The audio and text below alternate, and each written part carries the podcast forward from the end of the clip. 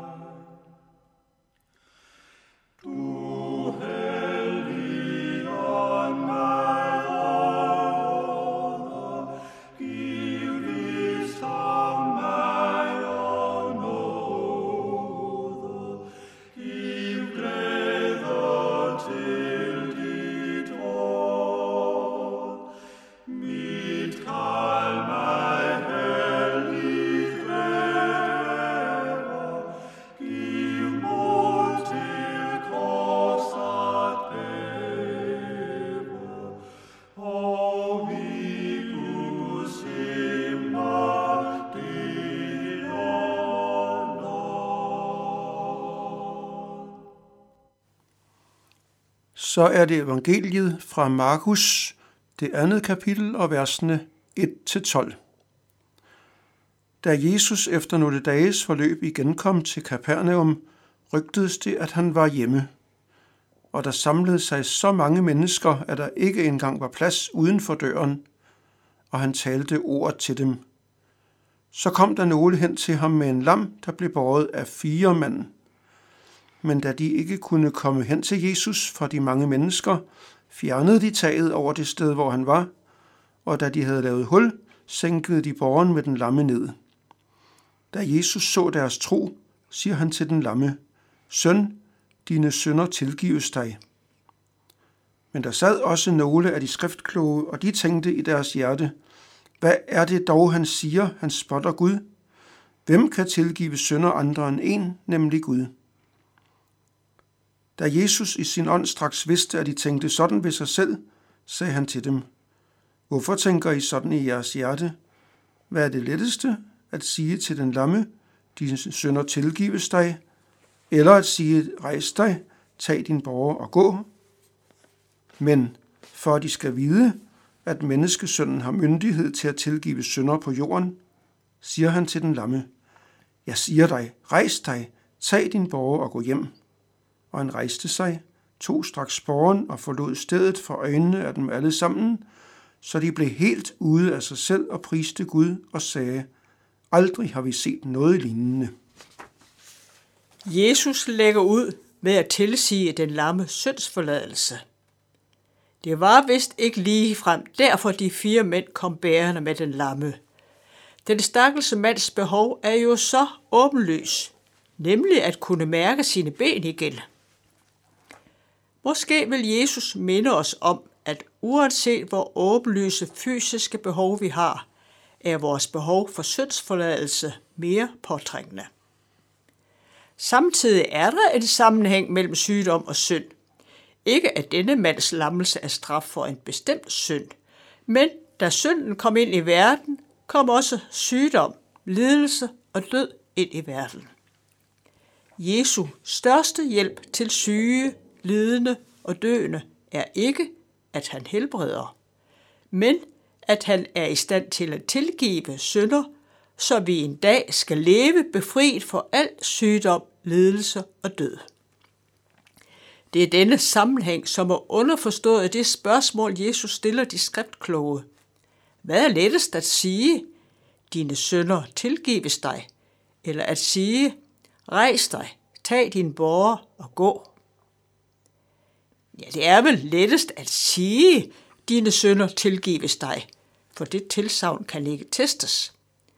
På den måde kan det i gåse øjne gratis for en fupmager at love synds forladelse. Men siger han derimod, rejs dig, tag din borger og gå, kan alle bevidne Jesu myndighed. Men hvis vi forudsætter, at der skal være dækning for begge tilsavn, hvad er så det sværeste? Tilgivelse for synd er klart det vanskeligste. Jesus bruger her helbredelsen som tegn på, at han også har myndighed til at tilgive synder. Tegnet fortæller os, at han også kan tilgive os, hvad enten vi er syge eller raske. Og så kan vi sige sådan generelt, men går selv. Altså med ganske få undtagelser, det kan være afrikanske konger og den slags, er det ydmygende for en mand at blive båret. For en kvinde er det en ærefuld ting at blive båret over dørtasklen til det nygifte pars første hjem, eller bare i overført betydning at blive båret frem af sin elskede. Men mænd går selv. Vi har en del af vores ære i ikke at være afhængige af andres hjælp.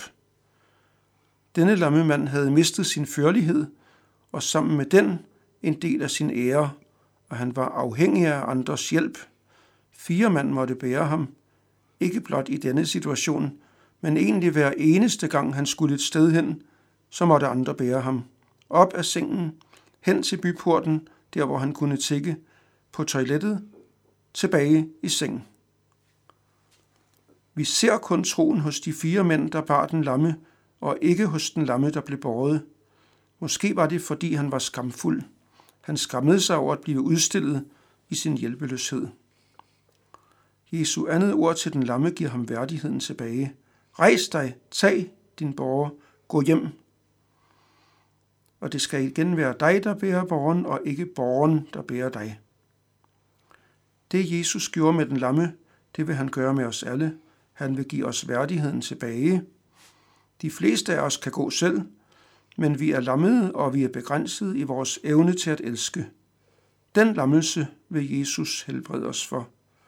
Han begynder i dette liv, han fuldender helbredelsen ved den store opstandelse, der hvor han byder alle, altså levende og døde, at rejse sig. Inden da må vi med der side lære, at vi på en måde altid bliver båret til Jesus. Vi vil jo egentlig gerne selv magte forholdet til Gud, men vi har brug for det som den lamme at høre, Søn, dine sønder tilgives dig.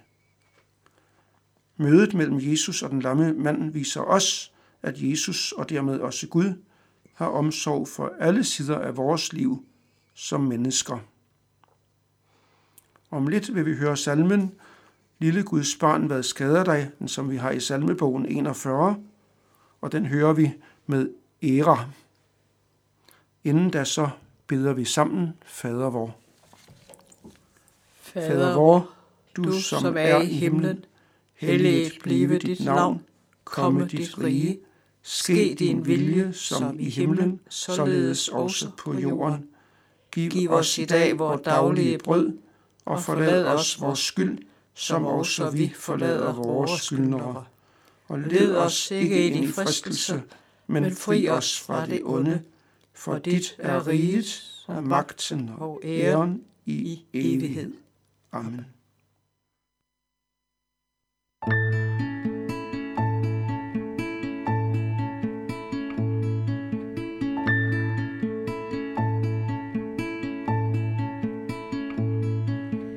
Lille Guds barn,